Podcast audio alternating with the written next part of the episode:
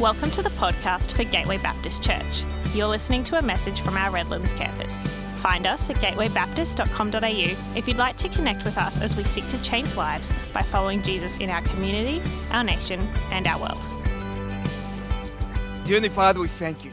God, we thank you that we've not come to hear from a person, but God, we've come to hear from you. God, I pray this morning, Lord, in, in this place, God, we might encounter you. God, we might hear from your Holy Spirit. God, that, that each and every single one of us will not leave changed from where we find ourselves now. God, we look forward to what you're going to do in the midst. God, as we gather around your word, God, we thank you for the Suns. We thank you for Brisbane. God, we thank you for uh, all of the AFL teams that have won. But God, most of all, we thank you for Melbourne Storm that they won again. In Jesus' name, amen. Look, I know. Look, I'm an ex Victorian, but I'm also now a Queenslander. And most of our campus goes for NRL. So I'll go, I was trying to cover all bases there. And, uh, and Essendon plays this afternoon. That is my old AFL team. But it's great to be in church. And you know what? Thank you for having me. Uh, we've, as, as, as Susan said, I'm the campus pastor from our Redlands camp, uh, from our, Lo- not Redlands campus, from our Logan campus. I was excited about being here. Uh, but let's jump into this this morning, shall we? Hey, uh, we have started this series called A Better Story. You see, I don't know about you, but I love stories. I love reading stories to my three kids. I love listening to stories and I love watching stories because stories are captivating, stories are memorable, and stories are powerful.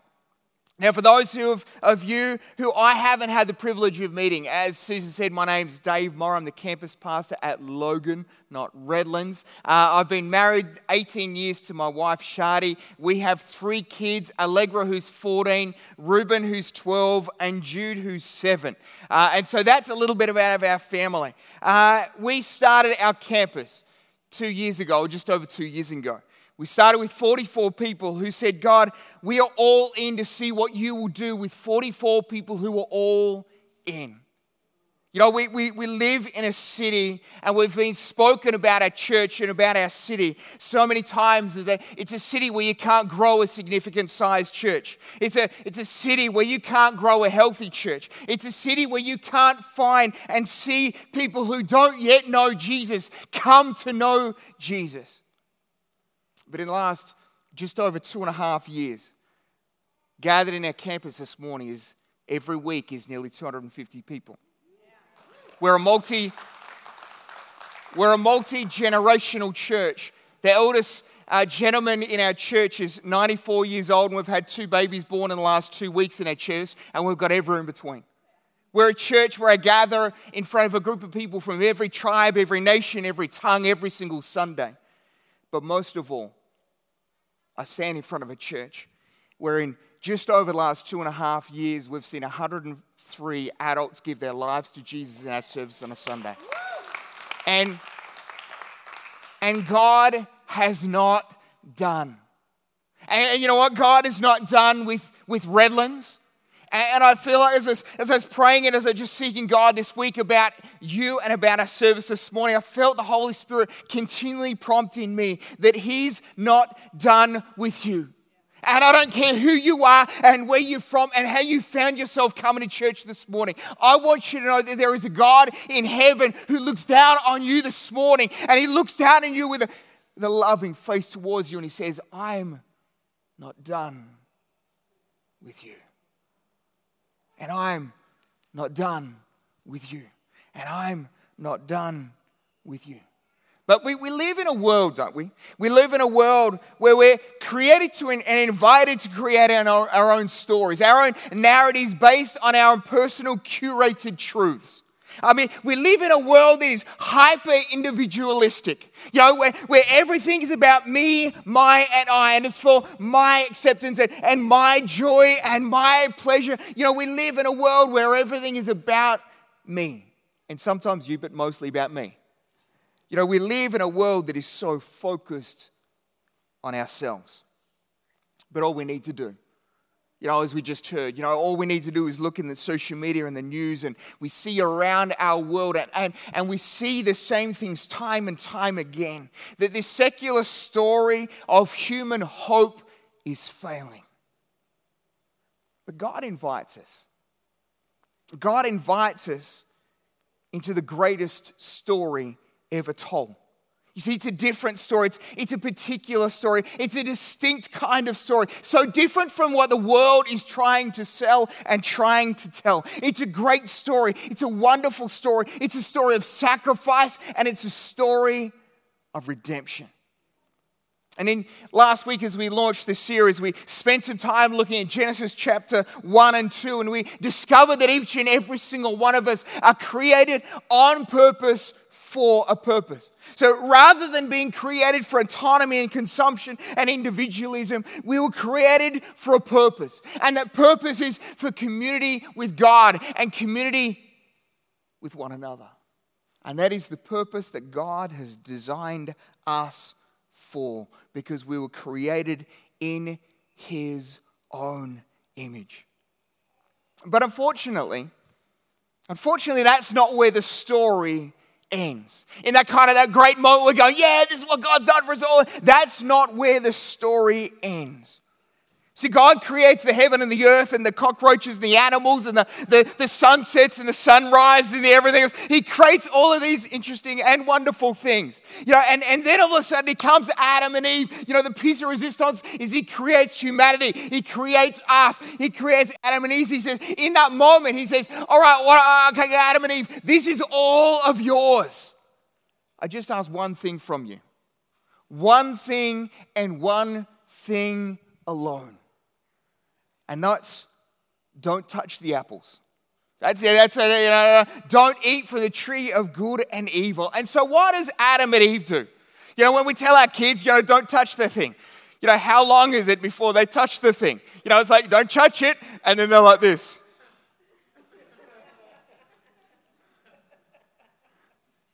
ah!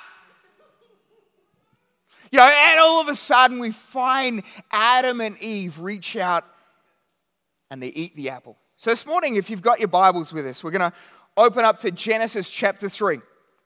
If it's of any help, it's page 3 in my Bible. So, it's kind of at the start. Uh, and we're going to read Genesis chapter 3, verse 6. And it says this When the woman saw the fruit of the tree, that w- was good for food and pleasing to the eye, and also desirable for gaining wisdom, she took some and ate it. She also gave it to her husband who was there with her, and he ate it. Then their eyes, then the eyes of both of them were opened, and they realized they were naked. And so they sewed fig leaves together and made coverings for themselves. Verse 8.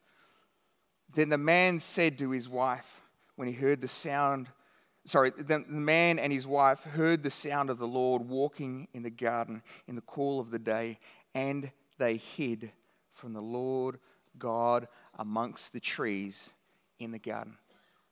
Have you ever been busted? Have you ever been busted doing something that you know you shouldn't do, but you find yourself doing this?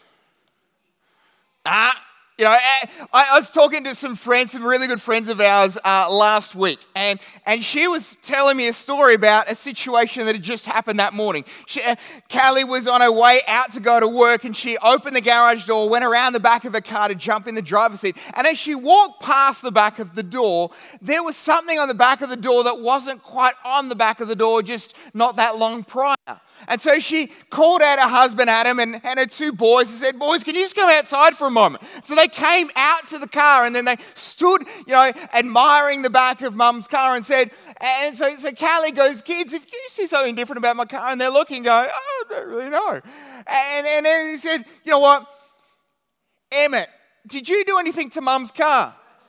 He goes, No, mommy, I did nothing to your car. Emmett's five. Okay, let me just are you sure you didn't do anything to mummy's car, Emmett? No, mummy, I didn't do anything to your car. Yeah, but Emmett, isn't, isn't that your name in the back of mummy's car? E M E M M backwards, E double T with a bonus E? yes, mummy. So who did it then, Emmett? And he looks at he looks at Callie in the eyes. I just want to get the words right. He goes, No, mummy, it wasn't me. It must have been someone that knows me really well. have you ever been busted? I mean, imagine in this story, Adam and Eve.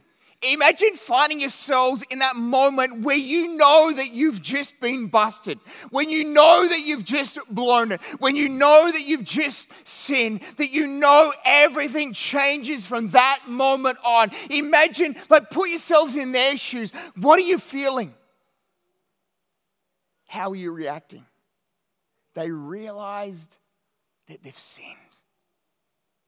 See, in a culture today, the idea, the concept of personal sin is, is often actually an offensive idea and concept. You see, in our society, we, we, that we recognize and, and they look at the fact that the underlying objection to this belief is that we're all born innocent and whole.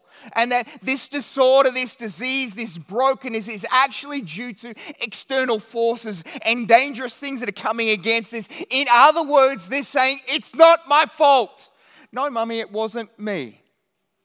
You know, we, we live in a society that tells a story that if there's anything that robs us of our happiness, of our self esteem, the, the things that we deserved, that whether it's because of our families or our cultural traditions or religious restrictions or, or binding commitments, then, then it's actually all of their fault and they're to blame, not me, because mummy, I didn't do it.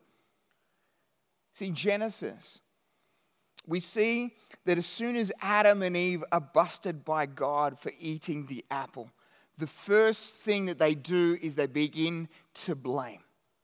You know, Adam and Eve begin to look at each other and goes, "Your fault? No, it's your fault. No, it's your. No, it's your." And, and, all of a sudden, then they begin to blame the snake. Well, it's not your fault. It's not your. It's the snake. You know. And all of a sudden, they begin to look for blame and passing blame everywhere because we live in a society that's a blame society, don't we? I mean, we all, we all love to shift the blame. Yeah, oh, I didn't actually, you know, I got fired from work and it wasn't my fault because the boss, well, the boss didn't quite articulate the reason that, like, uh, you know, what I wasn't allowed to take and what I was allowed to take. And so I pinched a bunch of stuff from work. And because I pinched the stuff from work, I got fired. But it wasn't my fault. I mean, he just didn't tell me I wasn't allowed to take the stuff. You know, we go, oh, you know, I didn't do well in school, Well, because like when they articulated the fact that we need to be well behaved, I thought well behavior was lighting fireworks at school. And I thought that it'd be great idea. It'd be entertaining for everyone and for me. And I thought it was great. So I went to the principal's office and he said, That was Dave, that's a really bad idea. I thought it was a really great idea. And it's all his fault because actually he didn't tell me in the list of things that we, the do's and the don'ts of things that I'm not allowed to do at school, that fireworks is not permitted at school. And so it's not my fault, it's their fault. And we live in a world that loves to pass the buck loves to point and blame someone else, lives to shift the focus of blame and error off ourselves and on to anyone and to everyone else. See, we don't always love to take responsibilities for our actions. You see, isn't it so much nicer, easier, more comfortable? Isn't is it so more, much more convenient and pleasurable to, to pass the buck, to blame someone else? But in contrast, we read controversially in the Bible that every person is responsible for our own sin. In Romans chapter 3, verse 23, it says, For all have sinned and fallen short of the glory of God. That, that God establishes and wants you to realize and me to realize that, that my brokenness and my mistakes and my sin and my junk and my messed up moments and the things that I've done wrong are actually my fault and not someone else's fault. And it says that we're all sinners in need of a Savior. See, to understand what sin is and who is responsible for sin is the first step towards freedom. Uh, and this is, this is how we're invited into this better story that, that God offers each and every one of us, is to acknowledge the sin and the depth of the sin and its ramifications, is to acknowledge the depth of value that God places on a relationship with us. See, sin is not a devaluing concept that deprives us of self esteem. It's exactly the opposite. It's to embrace the fact that we've all messed up, that we've all stuffed up, that we've all screwed up, we've all done all of these things wrong. And we've lost something that's meaningful and of intrinsic value and worth. And that it, it is to take responsibility for ourselves, for our own actions. See, if we're going to find a better story, first we need to accept what is lost. See, think about for a moment. What's your favorite movie? You know, I love the Fast and Furious. There's like 37 different movies, and there's more coming out. You know, like the original one, that's the best. But you know, like I love different movies. You know, you think about your favorite movie. Every movie has failure, tragedy, and loss in it, don't they? Oh, you think about it. Think about your favorite movie, Bambi. You know, someone dies in Bambi. Like it's failure, tragedy, and loss. It's been a while since I watched Bambi. You see, failure, tragedy, and loss is at the heartbeat of every story. And it's true that failure, tragedy, loss, only when we have these things is when true redemption is possible.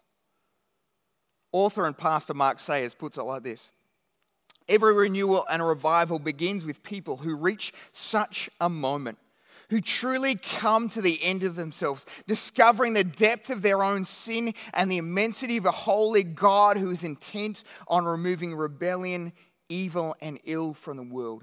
Yet, who sent his son to die upon a cross?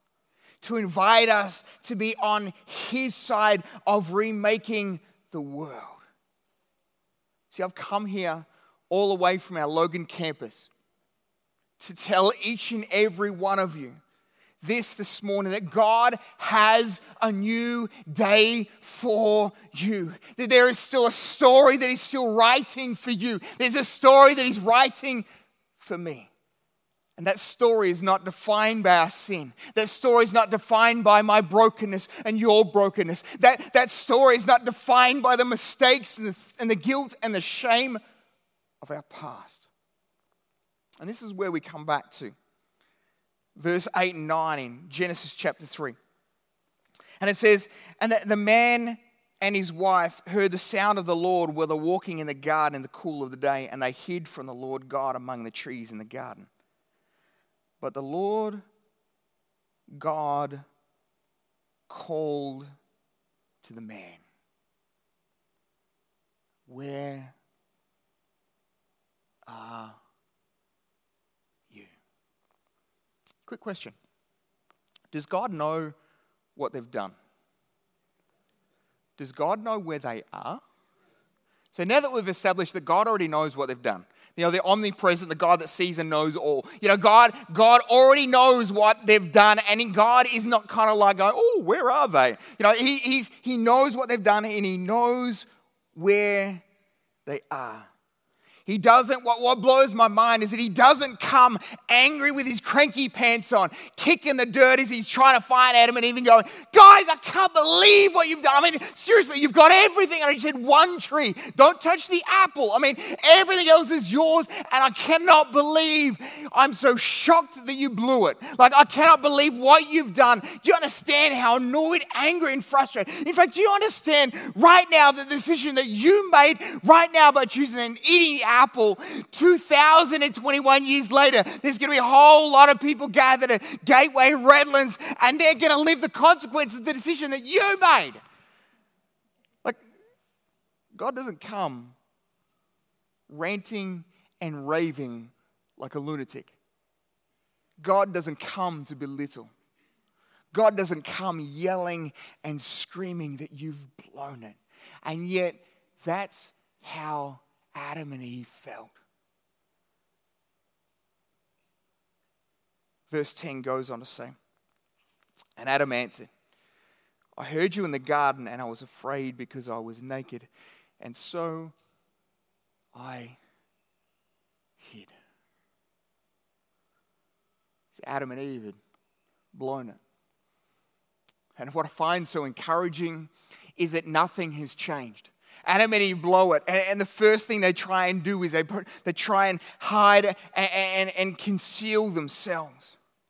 See, for a long period of time, I, I had an addiction to pornography. When, when, I was, when I was a teenager, I remember dabbling in it. And I remember, you know, going through my late teenage years, coming to faith and going, well, that'll fix it. And then I remember getting married and go, well, that'll fix it because now I'm allowed to do stuff. And, and so that, you know, I, I knew that, I, I knew, or at least I thought that that would begin to fix it. And yet it didn't fix it. And I, and I remember the day when I was reading Ephesians chapter 5, where it says, you know, bring into light those things that have been hidden, and God is faithful, and God will heal, and God will take the burdens. And I remember as I began to read that, as I began to sit on my bed, on the corner of my bed, racked with guilt and shame, trying to hide stuff from my life and pretend it wasn't there. I remember in that moment, as I read those words, I remember coming to Jesus and confessing and going, God, I, God, I can't carry this anymore. God, I can't hide this anymore. God, I'm racked with guilt and shame of the things that I've done and seen. And, and God, if you, if you can, if you can take these things, God, I confess, I give them to you. And I remember in those moments, I remember that moment that it was like a backpack, like a, a weight began to shift off my shoulders. And I remember I, I, realized that God loved me and that He loved me even knew, when He knew that I would make mistakes and that He began to forgive and to set free. Church, that doesn't mean that it's all been warm and fuzzy from that moment on. It's still something that I've got to check in my life, but it's been something that I've been set free from. And you know what I find?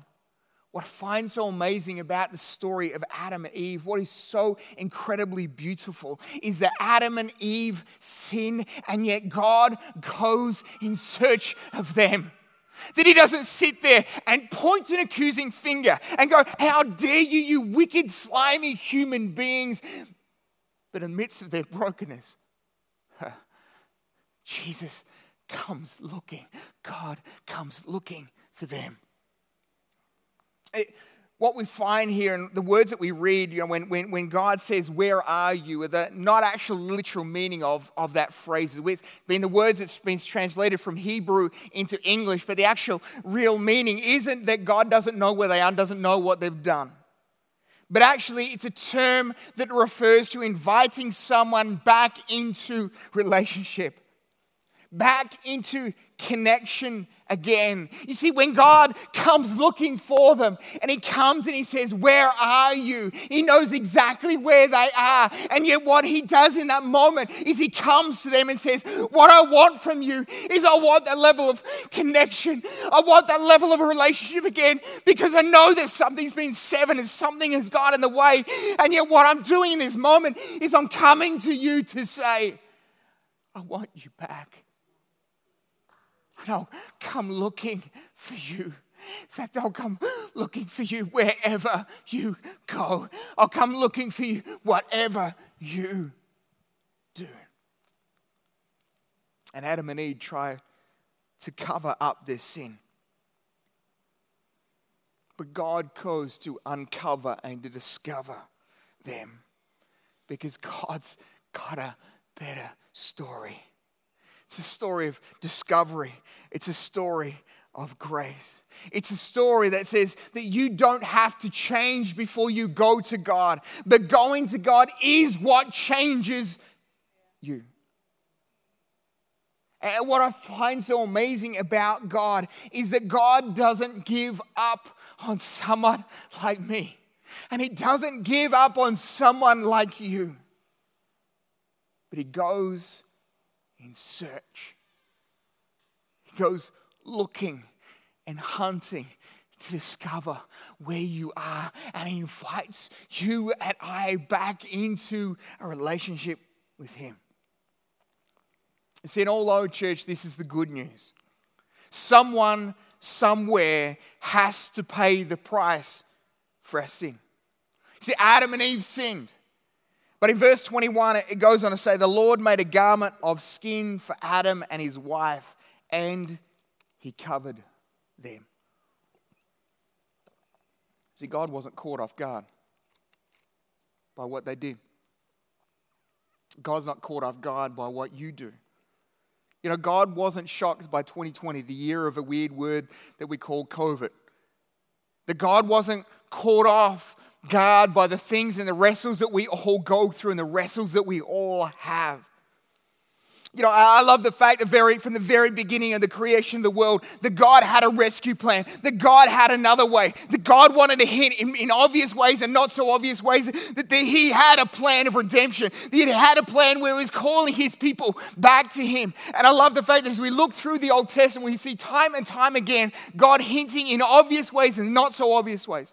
You know, that the God would talk to a prophet and he'd give him prophecies about the, the coming Messiah that would come. And, and the, the, the one called Jesus would die on a cross and he would raise three days later and he would die so that we would be clean again. You know, there, there was obvious ways like in a, in a, when, when the, the Jews were in exile with the Egyptians, and that, the God said, What I want you to do is I want you to kill the blood of a lamb, and I want you to, to paint it over the door frames of your household so that, that you would be saved. And yet, here we read later down the track that all the prophecies, and that Jesus would be called the Son, the Lamb of God, the one whose blood would be spilled at the, at the cross of Calvary for us.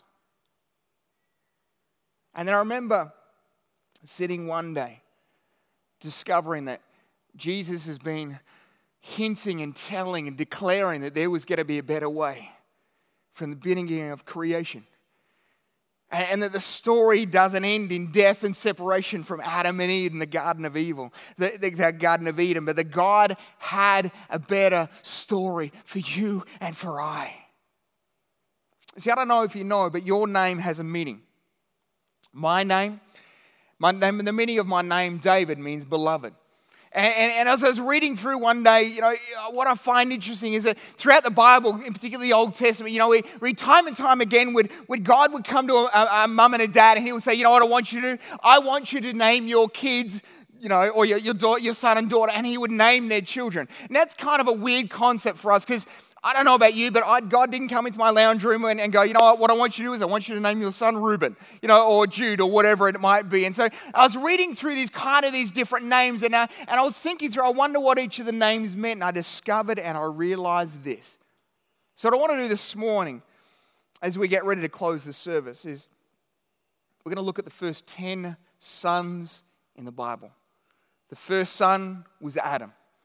And then there was Seth, and there was Enosh and Canaan and Mahalalel, because that's got a in it, it's a bit of fun. And then you had Jared and Enoch and Methuselah and Lamech and Noah. And you're kind of going, that's great, Dave. It's really good names. I probably won't name my kids any of those, maybe some of them. Uh, but, but the meanings of those names are pretty incredible. See, Adam, Adam's name means man. And Seth, well, his name means appointed. And then Enosh, his name means a mortal man. And then Canaan, well, his name means sorrow is born. It's probably not the greatest meaning of a name that you give to your loved son, you know, when he finds that one out when he goes to school. And anyway, uh, and, and, then, and then you've got Mahalalel, and his name means the glory of God. And then you've got Jared. You got his name means shall come down. And you've got Enoch, you know, not Enosh, but Enoch, a different one, and his name means instructing that. And then you've got Methuselah. Now, I don't know about you, but I just think Methuselah is such a cool name. Like, it just sounds awesome. There's something like really cool about it. Unfortunately, his name meaning is not quite as equally as cool. And his name means his death shall bring. And then you've got Lamech, and his name means those in despair. And then there's Noah. We probably many of us know And Noah. Well, his name's kind of got a cool name, and it means comfort and rest. And, and we go, that's awesome, Dave, but I don't know if you found, but it's funny how our lives out of context and the things that we go through out of context don't always amount to much. But have you ever noticed and look back on your life and you see when, when something is in context, there's something powerful behind it? And so, what I want to do is we're just going to read through the meanings of the names. Adam, man is appointed, mortal man, sorrow is born pause there because it's a little bit clunky. In other words, let me translate it into Queenslander. It means this man was created, when man was created mortal, and we blew it. We sinned. We stuffed up. So that's the first part. Man is appointed, mortal man of sorrow is born. Now remember, remember how God always has a plan? Let me just rattle through some names that God kind of names, uh, some parents to name their kids. Remember, out of context doesn't mean much, but then we put it all in context, back together, and this is what God had been preparing from the beginning of time. Michael's name means the glory of God shall come down, instructing that his death shall bring those in despair comfort and rest.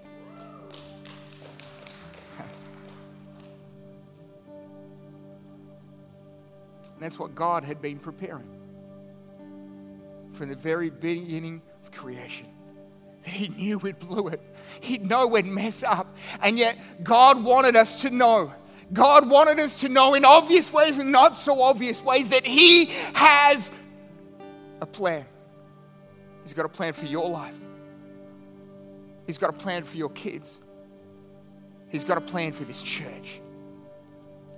And that the glory of God shall come down, instructing that His death shall bring those in despair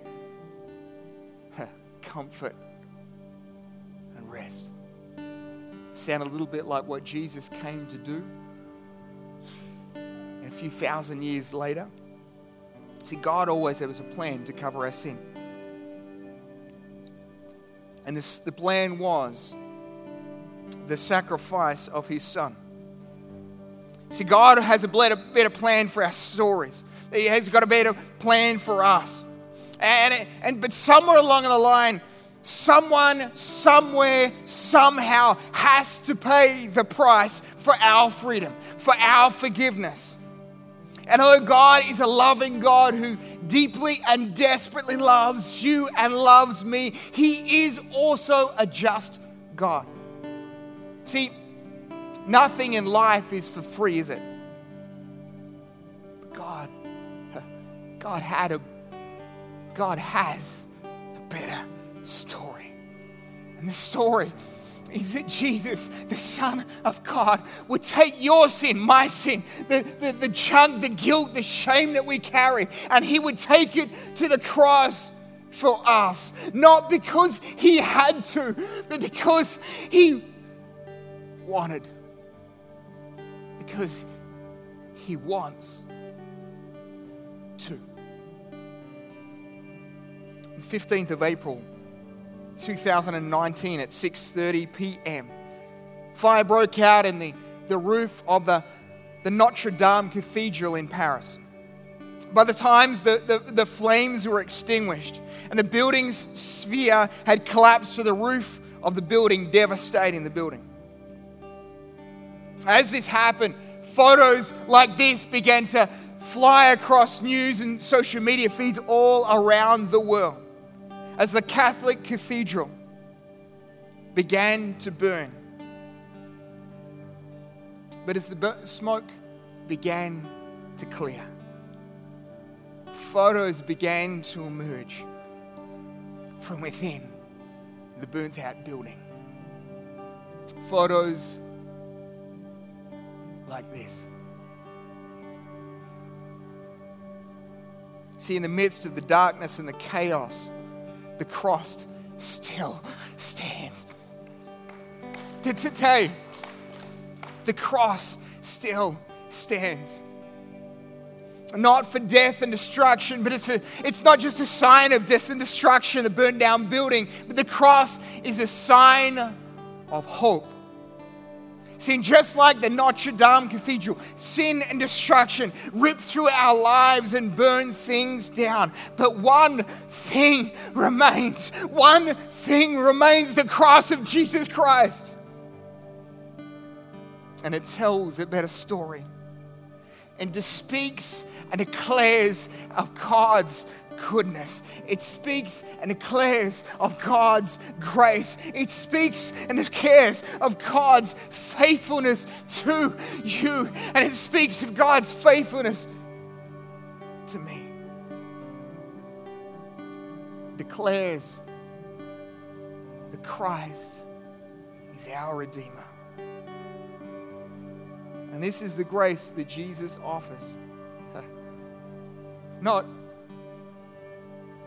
not that he is hiding from us like so many can believe, or that we need to hide our guilt and shame because of the things that we've done and the sins that we've committed, but rather of a God who is searching out you and He's searching out me and He's looking and He's lifting up different parts of our lives in search of you and in search of me.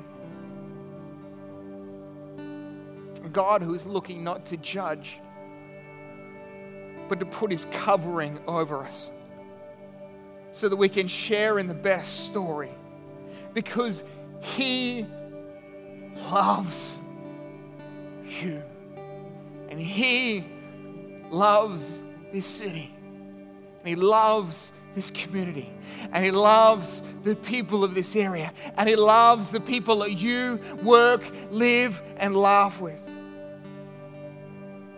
But that He paid the price, regardless of our sin, that spoil us. And so I'm here this morning to tell you that God's got a better story. That you that you aren't your past mistakes. That I'm not my past mistakes. That you aren't even your future mistakes. That I'm not my future mistakes. That we aren't the sins that we've committed. That, that we are forgiven. That we are set free. That we are made right through the blood of Jesus. So this morning, I want to ask you the same question that God asks. The God, as He walked through the Garden of Eden, and He simply says, Where are you this morning? God, because of His love and His grace through His Holy Spirit this morning, simply wants to say, Hey, church, hey, individual, Where are you this morning?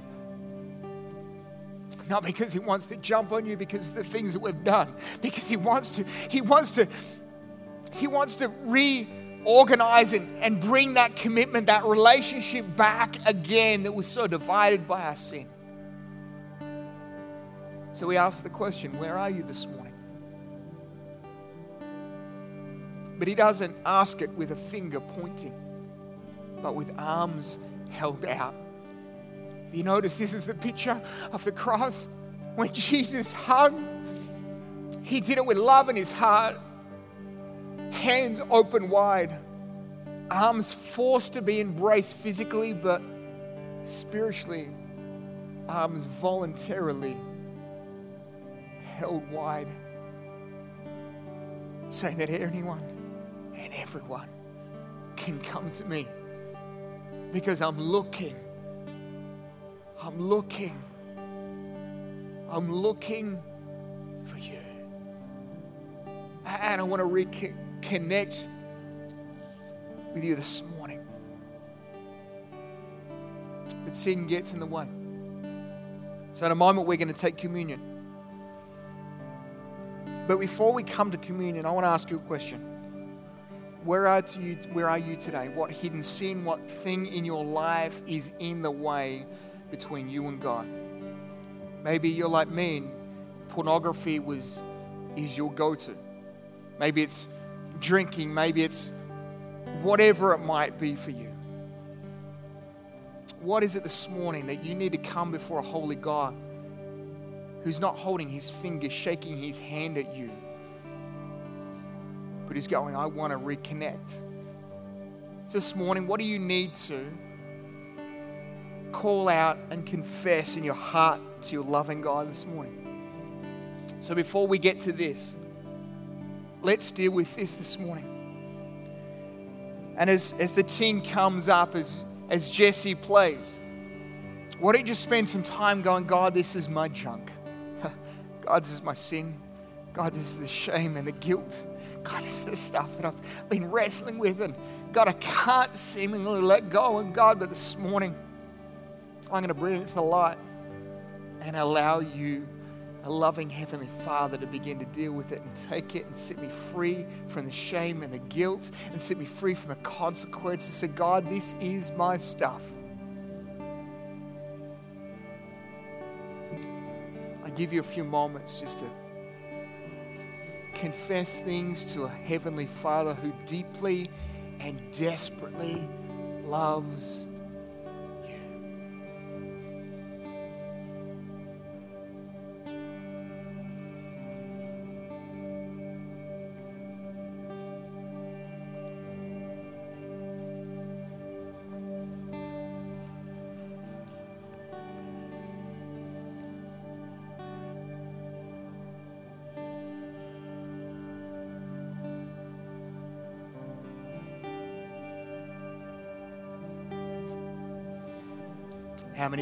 moments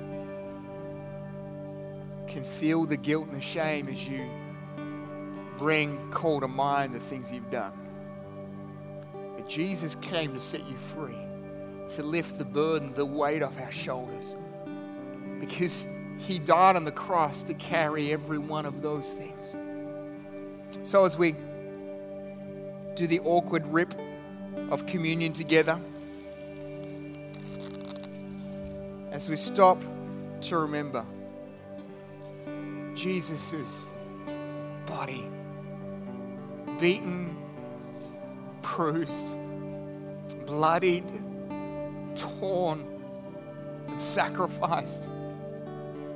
Not because he did anything, but because I did. Let's eat with grateful hearts. Thank you, Jesus. Thank you, Jesus, for your body broken for me, for us.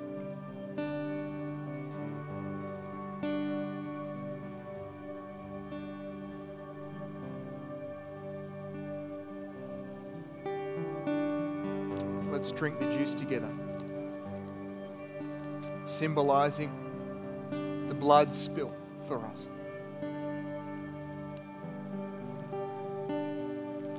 Joel chapter 2, verse 12 says this The Lord said, It's not too late.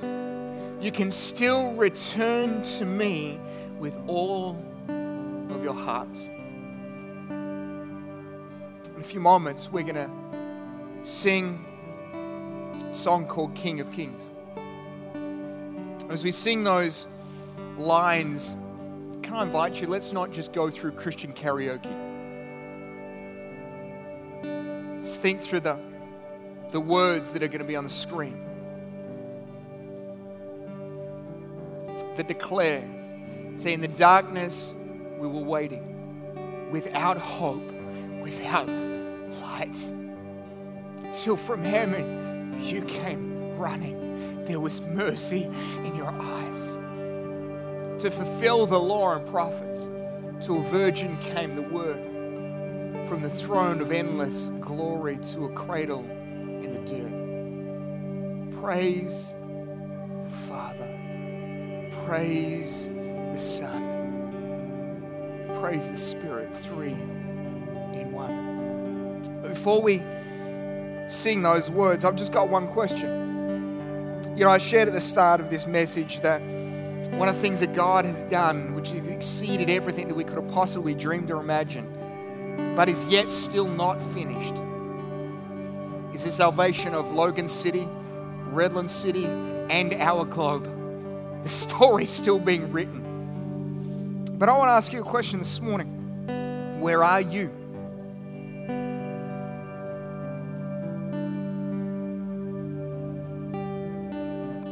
Where are you? Have you accepted Jesus Christ as your Lord and Savior? You know, you've heard me talking about it all this morning. We've all sinned, we've all made mistakes, and yet, because of God's love, He sent His Son to pay a price. So I want to ask a question. We do this at Logan. Gonna, I'm not going to get everyone to close your eyes because this is not an awkward moment. This is the best moment. this, all of this morning, all of the prayers going for all of this week have led up to this moment in the service Or I'm going to say, you know what, if you need to know, say yes to Jesus for the first time, then in a moment, I'm just going to invite you to shoot your hand up. See, right now, you've got to realize that in heaven, God is preparing a party. And that in the book of James, it talks about that when one person says yes to Jesus, there's a party in heaven. And so we're not going to close our eyes because if this is something to be scared and, you know, what are people going to think? You've got to realize that every one of us is sitting here right now praying, God, let this be their moment. God, let this be their moment where they say yes to you. God, because I know the freedom and the release that, that's happened in my life and that is about to happen in your life. So this morning, will you do something courageous? Will you say yes to Jesus and you raise your hand? On the count of three, if that's you, you shoot your hand up. No one's thinking any worse of you. In fact, the messed up thing is that we're all thinking better of you. One, Jesus died on the cross for you. Two, he did it because he loves you. Three, is that you this morning? Come on. Is this a decision you need to make? All of this has been put on just for you. Because Jesus so desperately loves you, and we want to provide a connection point. This morning, do you need to say yes to Jesus? To begin the best relationship you will ever have. Say to our church every Sunday, it's okay. But we'll be back doing the same thing next week, same place, same time. God's not finished. He's not finished with you, He's not finished with our city, and He's not finished with His church. Let me pray before we stand and sing these words together.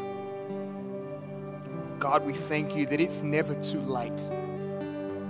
It's never too late for us to return to you. God, thank you for the irrational love, humanly speaking, that you offer to us but the totally rational love in your head towards us from you. God, we've all made mistakes, and we can so easily let our guilt and shame stop us from encounter with you.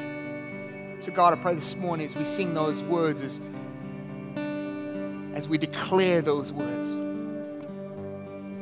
God, do something in this moment.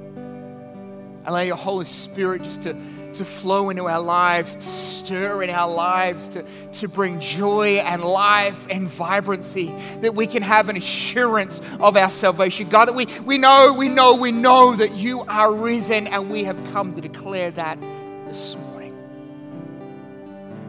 The good news is that you have a better story for us, for our city you've chosen to use us to declare it. In Jesus' name. Amen. Amen. Hey, church, why don't we just stand this morning?